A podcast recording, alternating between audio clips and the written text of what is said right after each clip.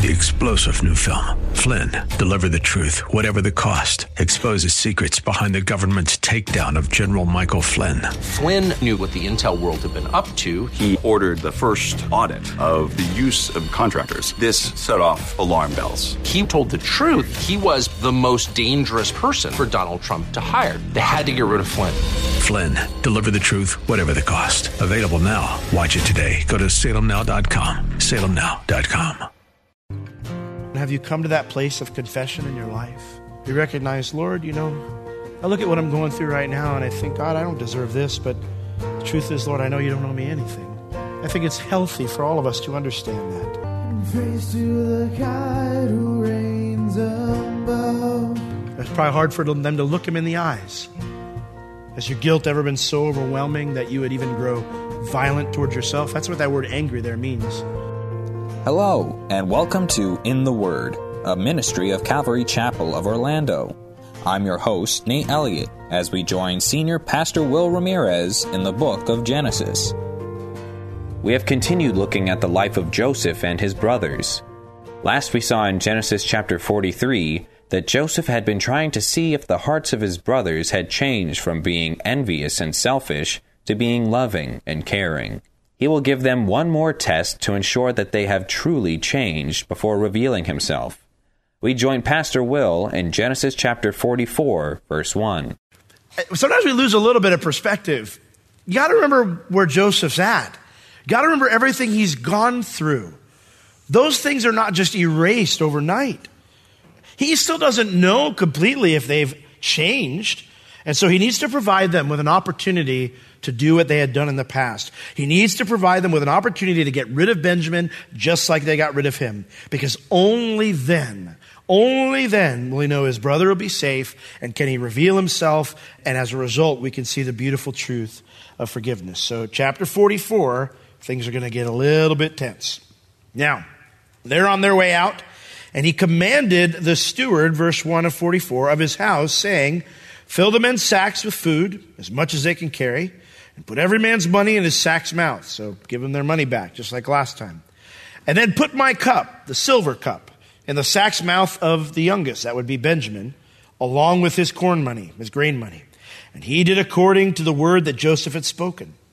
Now, as soon as the morning was light, the men were sent away, they and their donkeys. And when they were gone out of the city and not yet far off, Joseph said to his steward, Get up and follow after the men. And when you do overtake them, say unto them, Why have you rewarded evil for good? Is not this it in which my Lord drinks, and whereby indeed he divines? You have done evil in so doing. And so he overtook them, and he spoke unto them these same words. Now, the silver cup there would be a large goblet or even maybe a, a bowl, one of those kind of large bowls. Maybe you might see like some sinks are kind of carved after these days. Um, it was of common practice for Egyptians to gaze into a bowl or a cup. And they'd, they'd fill it with water and then they'd put vegetable oil on top or they'd put rocks inside and then the minerals would coalesce with the water. And as, as the oil or those minerals would coalesce into shapes, they would then predict the future. They'd look in there and they'd say, oh, the Cubs are going to lose again. Don't bet on them. So, although I don't think that's that tricky of a bet. I can't imagine Joseph actually engaging in these Egyptian superstitions. It's more likely it was explained this way to show the seriousness of the crime, that you would take a very important man's divining bowl. Uh, the key point, though, is that they're all accused. He, he hits them all with it. The guy shows up and he's like, Why would you do this thing? My master treated you well, and you're going to take his special cup that he uses to divine? Why would you do these things? Well, the brothers, of course, are incredulous. Verse 7 they said unto him, Why, wherefore, says my Lord, these, why would you accuse us of this? God forbid that your servants should do according to this thing. Behold, don't you remember the money which we found in our sacks' mouths? We brought it back to you again out of the land of Canaan. How then should we steal out of our Lord, out of your Lord's house silver or gold? With whomsoever of your servants it be found, both let him die, and we also will be my Lord's bondmen. You know, in their mind, they had to feel like beyond all hope, everything had worked out. Their innocence had been vindicated. They weren't spies. They returned the money. They showed themselves to be true men. And thus they explained the absurdity of the accusation. They had proved themselves to be honest in their doings. Why would they steal something now of all times? And so the steward says, okay, all right. Now also let it be according unto your words. I won't bust everybody. He with whom it is found shall be my servant. And the rest of you, you can go on home. Now whose sack is it in? It's in Benjamin's. Joseph's steward seems to be a bit in on Joseph's plan here because he revises his accusation based on their profession of innocence, and in doing so, he sets the stage for them to have their opportunity to jettison Benjamin. Verse 11. Well, then they speedily took down every man aside. I mean, these guys are, we did not take this stuff. And, you know, they take their, they're speedily taking their sacks down. They are really offended that, that anyone would assume this of them. And they opened every man his sack. And he came and he searched. And he began at the oldest and he stopped at the youngest. And there it is. The cup was found in Benjamin's sack. And then they tore their clothes and laid every man his donkey and they returned to the city. Wow. You know, if there was anything left of the young men who had sold Joseph into slavery 20 years earlier, it would surface now, wouldn't it? I mean, can you imagine what they must have thought seeing that cup in Benjamin's sack? I mean, would they be furious believing he took it? You know? Would they accuse him? Would they believe his protest when he said, I didn't do it? Would they look upon him with loathing and leave him behind? Well, look at what happens. It says they tear their clothes. You know, of all the things that could have happened to them, this was the very worst thing. Benjamin would now be a slave forever in Egypt, and their anguish is clear. You ever tried to rip your clothes? When I was growing up, it's now, I think it's called the WWE. I don't ever watch it. But when I was growing up, it was the WWF, you know? And Hulk Hogan was the main guy. And of course, he came out every time and he would tear his shirt, right? You know? And, you know, so what do you try to do that as a kid, you know? And so you get your, you know, some ratty old t-shirt, you know, and it doesn't work, you know? You know, and then every once in a while, when no one's looking as an adult, you think, I'm going to try it now. You know, I'm stronger, you know, and you know, still doesn't work, you know? It takes a lot of, I'm saying it, it takes a lot of emotion to rip your clothes. These guys are genuinely heartbroken about what's happened. And not only that, they refuse to abandon Benjamin. Benjamin's the only one who's guilty according to the steward, and everybody else can go free, but they return back to Egypt with him. Now, we have to remember a couple things here. See, I think sometimes we assume that Joseph knew his family would be happily together someday because of all those dreams, right? They're all bowing down to him. But really, those dreams are very simple. The dreams don't say anything about the family being happily together, the family all being in agreement and forgiveness and bygones being bygones and healing and restoration. None of that's promised in those dreams. They only said that his brothers would all bow down to him, and that has already happened. At this point, Joseph doesn't have any prophecy or dream to guide him. And so this final test accomplishes Joseph's purpose, really, however they respond. Because if the brothers abandon Benjamin and go, you know what, bro? You did this to yourself. We're out of here. And then snicker to themselves. Yeah, all dad's favorite kids are gone. Now we don't have to listen to that nonsense anymore. But if that's the case, then Joseph, uh, Benjamin is escorted to Joseph and now he's in his care, right? And he'll be safe. If they stand up for Benjamin, well, then he'll know they've changed, and then it'll be safe to reveal himself. Verse 14 And Judah and his brothers, they came to Joseph's house, for he was still there, and they fell before him on the ground. And Joseph said unto them, What deed is this that you have done? Did you not know that such a man as I can certainly divine? Judah said, What shall we say unto my Lord? What shall we speak? Or how shall we clear ourselves? God has found out the iniquity of thy servants. Behold, we are my Lord's servants, both we and he also with whom the cup is found. Now, here we see Judah leading the family, right? Reuben's the oldest. He's the one who's supposed to lead, but Judah is the one who's leading the family here. Remember, he's the one who's made himself surety for Benjamin, right? He told his dad, Dad, he said, My life, my, on my life, I will bring him back to you, and if I do not, then you hold me responsible. And so here he says, I am going to see through this to the very end. You want him, then you got to take us too, because we're not going back home to our dad. Judah's confession in verse 16 is so powerful. I imagine as he's sitting there, and he's probably thinking, Lord, I didn't do anything wrong this time, but you know what? I don't need to have done anything wrong this time for this to happen to me. I've got a whole list of things. I'm sure that he thought of his betrayal of Joseph. I'm sure he thought of his treatment of Tamar. I'm sure he thought of every other wicked thing that he'd done. He may have been innocent of this crime, but he knew that God didn't owe him a thing. And so he says, Why, why even bother? Ah, how do I clear myself? My life isn't clear.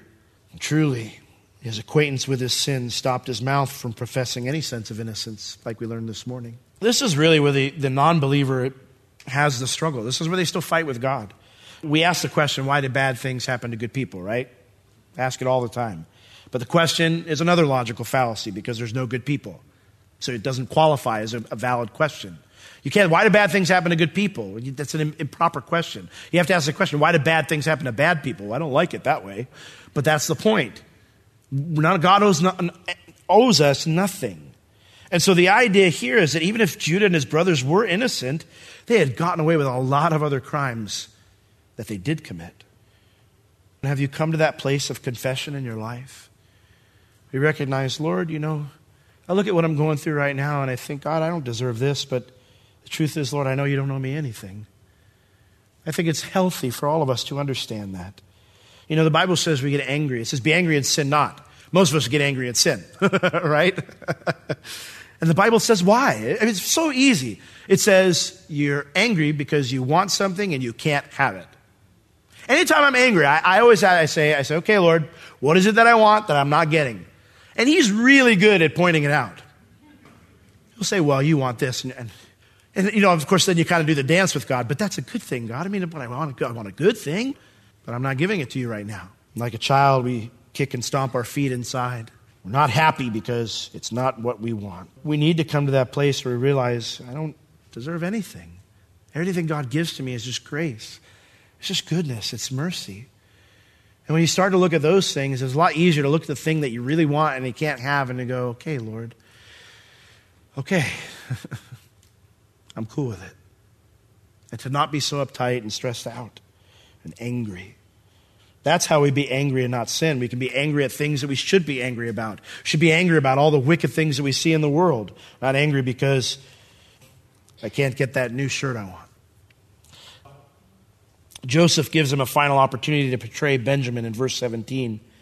He said to Judah, who makes this impassioned confession, and he says, We're your servants, man. And Judah says, No, God forbid. I would never, that would be not fair. God forbid that I should do so. But the man whose hand the cup is found, he shall be my servant. And as for you, go on home in peace unto your father. Wasn't that how they left Joseph when they sold him into slavery? Oh, they went on home fine. Oh, Dad, is, you know, is this, is this, if you think it might belong to Joseph, like you didn't know whose outfit it was. They went home in perfect peace to dad, not worried about breaking his heart, not worried about what's happening to their own flesh and blood. Joseph gives them that opportunity now. You can cut ties with this guy and go home, and you will have no reason to feel any blame at all. I wonder if Benjamin looked at them with fear, or if he pled with them to not leave him alone. This is the final opportunity, the final test that Joseph offers. Here's their easy way out. They can have their lives back if they just abandon Benjamin like they abandoned him. But in verse 18 comes one of the most touching of all speeches in Scripture. Judah, it says, came near unto Joseph. And that's not something you do. That'd be like the, you know, you're kind of all arrested and then you, you know, you know, you're in the jail and the, the cops, you know, talking to you and berating you and you just kind of start walking forward. And it's like, what are the, you get tackled. I remember when I was at uh, the high school, uh, we had a young lady was screaming at one of our cashiers. And, and so I, I called over one of the assistant principals and she starts screaming and cussing at the assistant principal. And, and, uh, and so they get the cops involved because she's getting really violent in her speech. And so the cop comes up and he says, lady, you need to, you know, young lady, you need to calm down. You know, we're going to have to do something here. And she's like, calm down. I'll show you calm down. And she swung at him. I tell you, I have never seen a person hit the floor as fast as that young girl did. He had her on the ground, wrapped up and totally incapacitated in a matter of a half a second. There was just, there was a line that she had crossed and now all that instinct kicked in and boom, she was down. And it was one of those moments where I thought, I will never, ever, ever do that to a cop. he comes forward. I mean, remember, they're all bowing. So he gets up And he approaches this very high ranking official. That's just not something you do as such a man in this position, especially when you're at odds with him. Judah is risking his life in this moment of asking for a private word. He comes near unto him and he says, Oh, my Lord, let my servant, I pray with you, speak a word in my Lord's ears. Let not your anger burn. He's expecting to die. Let not your anger burn against your servant, for you are even as Pharaoh. I know I don't have a right to approach you, but I'm begging you, please hear me out. And Joseph gives him a chance. And so Judah says, My Lord, you, you asked his servant, saying, Have you a father or a brother? And we said unto my Lord, Well, we have a father, an old man, and a child of his old age, a little one and his brother is dead, and he alone is left of his mother, and his father loves him. And you said unto your servants, Bring him down unto me, that I may set my eyes upon him. And so he said unto my Lord, Well, we can't do that. The lad cannot leave his father, for if we, he should leave his father, his father would die. But you said unto your servants, Except your youngest brother come down with you, you shall see my face no more. So it came to pass when we came up unto your servant, my father, we told him your words. And our father said, Well, go back down and get more food. But we said, We can't go down. If our youngest brother be with us, then we will go down, for we may not see this man's face, except our youngest brother be with us. Do you realize what this means to us? So your servant, my father, said unto us, You know that my wife bare me two sons. And one went out from me, and I said, Surely he is torn in pieces. I have not seen him since. And if you take this also from me, and mischief befall him, you shall bring down my gray hairs with sorrow to the grave. Now therefore, when I come to your servant, my father, and the lad be not with us, seeing that his life is bound up in the lad's life, it shall come to pass when he sees the lad is not with us, that he will die. And your servant shall bring down the gray hairs of your servant, our father, with sorrow to the grave. For your servant, I, became surety for the lad unto my father, saying, If I do not bring him unto you, back unto you, then I shall bear the blame to my father forever. Now therefore I pray you, let me, let me stay here instead of the lad.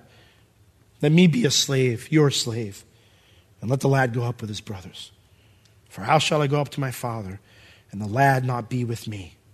Lest peradventure I see the evil that shall come on my father. H.C. Leupold said this is one of the manliest, most straightforward speeches ever delivered by any man. For depth of feeling and sincerity of purpose, it stands alone. That he would rather be a lonely slave in Egypt, the life that he suggested, it was his idea for Joseph 20 years earlier. He would rather do that than see his father's heart broken once again, shows a depth of repentance that is hard to comprehend. It brings to mind the words of Jesus Greater love has no man than this, that he lay down his life for his friends. Well, the test is over. The brothers have passed. But before we move to 45, I think it's so important that we understand that that's exactly what Jesus did for us, right? Let me take their place. Let me die in their stead. That's what God's love looks like. But God demonstrated his love. He commends his love towards us. Romans 5 8. While we were yet sinners, Christ died for us. Judah is a beautiful picture of Christ, the lion of the tribe of Judah. Let me ask you this Is that kind of love in you? Most of us won't have to make a life or death decision like this, where we'll be slaves forever. But do you lay down your life for your spouse, for your children, for your brothers and sisters in Christ, for your coworkers? Do you put your well being above their comfort? That's not love. See, God's love is a sacrificial love, and are you living that way? See, that's what the Bible says, that that's how they'll really know that, that we're different. You know, it's not because we make all these posts on Facebook to boycott various products that use the rainbow in their product. It's by the love that we have one for another. That's how people are going to see something different. They're going to go, Yeah, but you don't know what, what, what he did to you. Yeah, but I forgive him. Yeah, but, but he hurt you. I know, but I forgive him. In Christ, for Christ's sake, as Christ has forgiven me, I forgive him. People won't get that. You know, in fact, they're not going to get that. I, I, it's so funny because, you know, you, you, read all these, you see all these articles on social media and stuff because everybody's got an opinion about everything and everybody's an expert about everything these days. And one of the things we're seeing deteriorate is the idea of forgiveness in marriage. Seriously. I'm seeing articles that are posted by people who claim to be Christians who are talking about the idea of how dare you suggest that you be walked all over like that? You know, that you would forgive someone for what they've done to you and, and, and stay in your marriage and forgive your spouse. Maybe I'm weird, but my Bible says if I don't forgive, he doesn't forgive. That's what my Bible says. And how could I dare say that what someone else has done cannot be forgiven and expect God to ever forgive me? As Christians, we don't have the option to not forgive. It's something that God calls us to do. Now, trust is a different thing, and that takes time to rebuild. I understand that. And there's not every situation, obviously, that can be worked out. Sometimes, because it takes two parties to work together and the other party's unwilling, there's nothing you can do about that. I understand. But God's desire is that we forgive on our end, that we release all of that and let it go, just like He does with our sin. Now, you can't do that on your own, can you? It takes a God kind of love, right? But he can do it. Well, Joseph, he cannot control himself any further. Verse 1 of chapter 45. Then Joseph could not refrain himself, couldn't control himself before all them that stood by him. And so he cried out or shouted, Cause every man to go out from me. And so there stood no man with him while Joseph made himself known unto his brothers, and he wept aloud. And then it gives us a little aside here, so much so that the Egyptians in the house of Pharaoh could hear it. I don't know if you've ever had loud neighbors, or maybe you've heard a fight or something like that. and It's a little eerie, isn't it? You wonder if you should call the cops. You wonder if you know something you should go over there and get involved. I can't imagine that getting from Joseph's palace to another palace was an easy task as far as sound went. And yet they heard it. That's how loudly he wept. Now, if I'm if I'm the brothers, I'm, I'm probably a little bit you know weirded out right now. I'm like, what's he going to do? You know, you got this higher-ranking Egyptian official. Everybody out except you guys. You know, and, and like, okay, what, what's going on now? You know, and he just starts weeping, and you're like, this is the strangest day I've ever had. I kind of wonder how on earth he maintained control during Judah's speech. If you're Judah, you're probably seeing Joseph become emotionally agitated as you're talking, and you're probably thinking that as he opens his mouth and he shouts, you're thinking, that's it, I'm dead. He's just going to kill me right here. But can you imagine what it was like for all of them to watch this? And had they, they probably thought they'd gone insane or there was a nightmare. You know, what's going to happen now? And into that confusion, Joseph just blurts out the reality. He says in verse 3 unto his brothers, I am Joseph does my father yet live?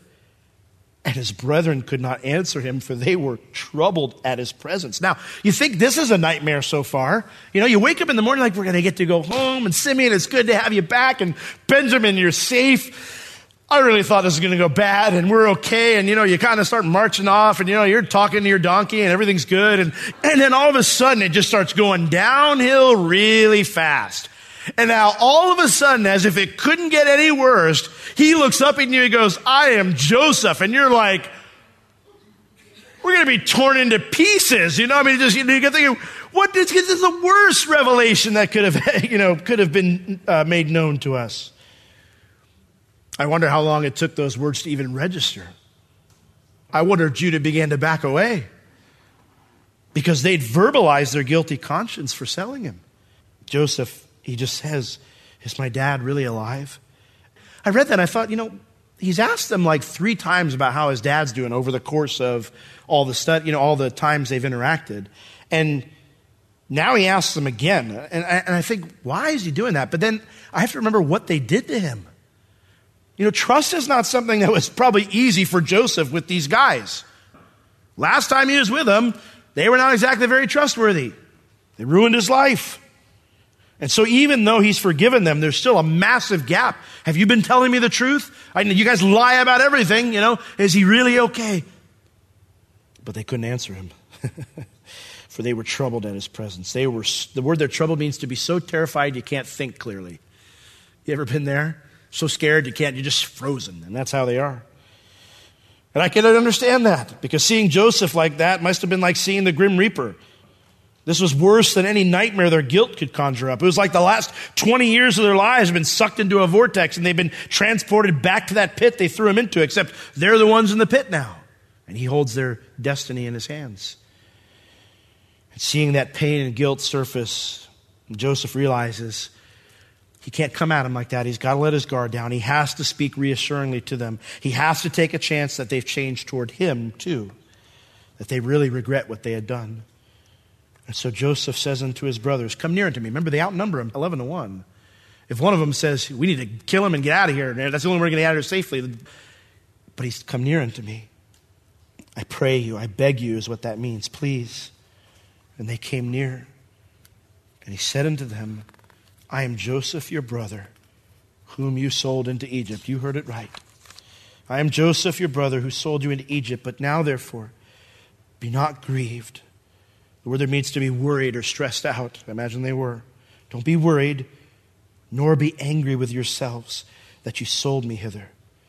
For God did send me before you to preserve life. I imagine as he said, Come near, that was hard for them to come near. It was probably hard for them to look him in the eyes. Has your guilt ever been so overwhelming that you would even grow violent towards yourself? That's what that word angry there means. Don't be violent towards yourself. Don't be tearing yourself up inside for this. He tells him to stop because he says it was a part of God's plan that sent me here. Forgiveness is always a choice. It says in Proverbs 16, verse 3 Commit your works to the Lord, and your thoughts will be established. This means as we choose to do something, the heart for that task will come in time. All it takes is obedience. God has called us to forgive. Even if it's hard, even if it hurts. We must choose to forgive just as God Himself forgave us. Should you have questions about anything or would like prayer concerning today's message, please reach out to us. You can reach us at Calvary Chapel Orlando at 407 523 0800 during our office hours Tuesday through Friday, 9 a.m. to 5 p.m. This has been In the Word with Pastor Will, a ministry of Calvary Chapel Orlando. You can listen to all of Pastor Will's sermons and find other valuable resources online at www.calvarychapelorlando.com or on the Calvary Chapel Orlando app, available on iTunes and Google Play. Thank you for joining us today. We will see you next time as we continue to learn, walk, and live in the Word.